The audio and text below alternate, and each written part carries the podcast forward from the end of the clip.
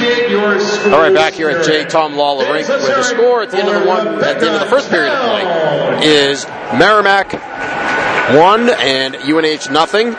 Mike McMahon joining us now from the Mac Report and the Eagle Tribune. And uh, Mike, we're going to take a look now at the Hockey East playoff picture. Uh, scores quickly, and John will give updates later on. We're going to try to update these as often as we can. But Merrimack, of course, winning this game one nothing. Uh, Notre Dame defeated BC two to one in overtime. Uh, other games in progress right now. Providence, Providence leading at Maine two to one after one.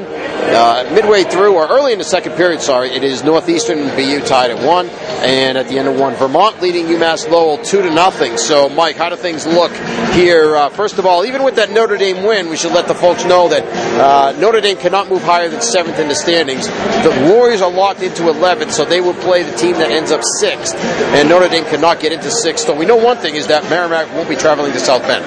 Yeah, there's only a few things that we know. I mean, they're, they're still so jumbled up here, and I think you know when you have a 20 league game schedule, it was always pretty close to 27. When you take seven games out of that, it's just seven, 14 less points for teams to separate themselves. So we know we know they're not going to Notre Dame. We know it's either going to be Providence, Vermont, Maine, or or UNH. Could be UNH again, uh, and and we can eliminate some of them.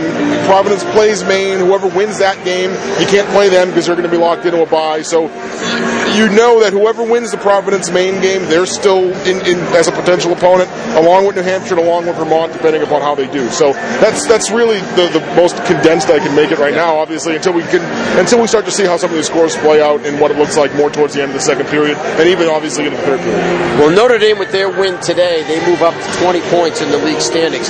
Currently in a tie with UNH, which also has 20 points. That's a tie for sixth. University of Vermont is just behind them with 18, but still playing. And Vermont's leading Lowell now two to nothing. So if Vermont wins that game, and if Merrimack beats UNH here, then you have a three-way tie at 20 points. And the way that that three-way tie breaks out, it looks like UNH ends up sixth, right? And then you have in seventh place. Uh, sorry, actually Vermont. Vermont ends up sixth. Vermont wins the three-team tiebreaker if those scores hold. If all the scores right now hold, then Merrimack would go to Vermont, uh, and that game would be next weekend.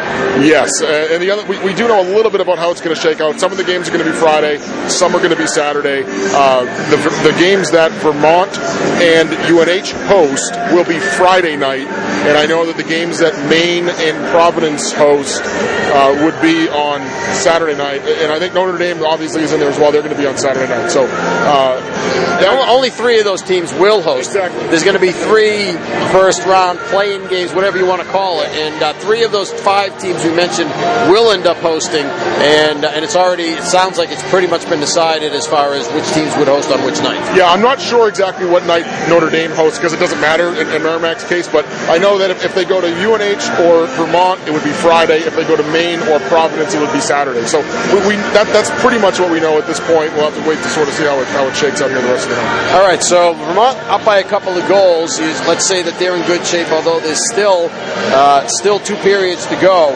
Um, Merrimack just played Vermont last weekend, lost two games here in this rink. Uh, Vermont looked to me like a team that was pretty pretty confident. Uh, their top line is playing as well as anybody's line, especially with Chris McCarthy, a senior who's really leading them, and they're getting pretty solid goaltending as well.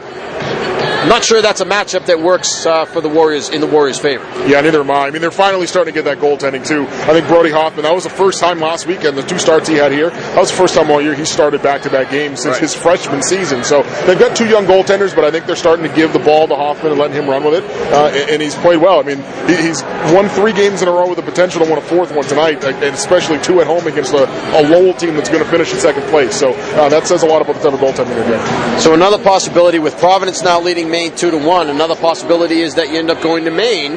Now, while Merrimack did go up and lose two close games at Maine a couple of weeks ago, Maine's kind of gone into a little bit of a slide since then. A, a loss and a tie at Northeastern last weekend. Uh, they could potentially lose two games at home to Providence and be a team that's going into the playoffs uh, lacking some confidence. Yeah, and, and really, I mean, you could make the argument that they should have split that series in Maine, if not for a goal called back by Mike Collins on Saturday, where they say he directed it in with his arm, which uh, is a little bit of a stretch for me. I'm not sure how if a puck's up in the air, you, it's going so fast you have the wherewithal to elbow it in the net. But uh, you know, if not for a called back goal there, they split that series. So I mean, now you're talking about a, a team like you said that's having some struggles, a team that you you didn't have any success against in terms of one losses, but played two pretty close games and almost beat them at, the, at their place on Saturday. So uh, I, I think if you're looking at Maine and Vermont, if you're Merrimack and you and you've got to choose a path, which one you'd rather take, I think right now you'd rather go through Maine.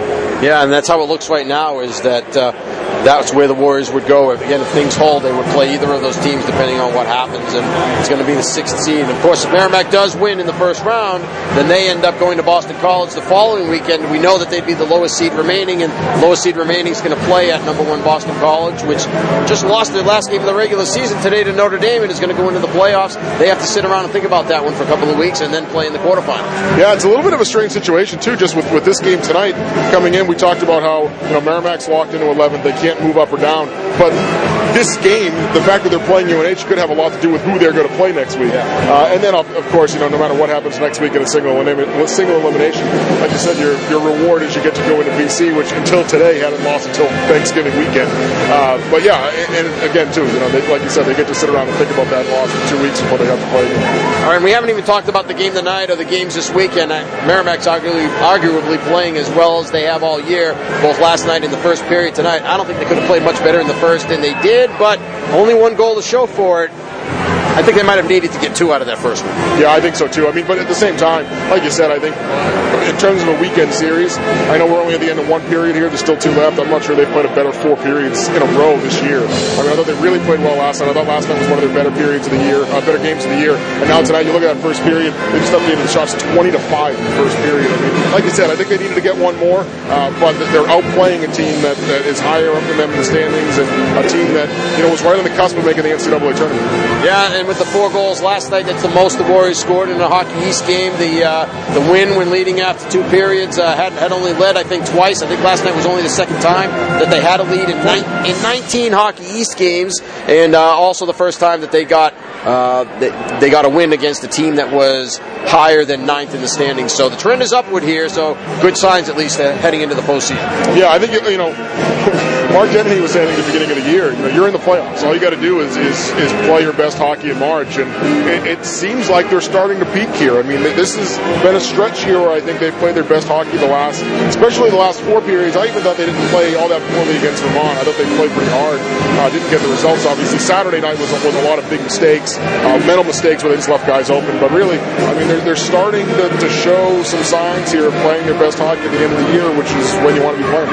All right, Mike, we appreciate your time. Thanks as always, and I'm sure we'll see you next week in the playoffs. Uh, folks, check out his work at themacreport.com and also the Eagle Tribune and College Hockey News. Thanks, Mike. Everywhere. Thanks. Yeah. King of all media. Mike McMahon's been our guest here in the first intermission. The score is Merrimack 1, UNH nothing. We'll be back with more right after this. You're listening to Warrior Hockey.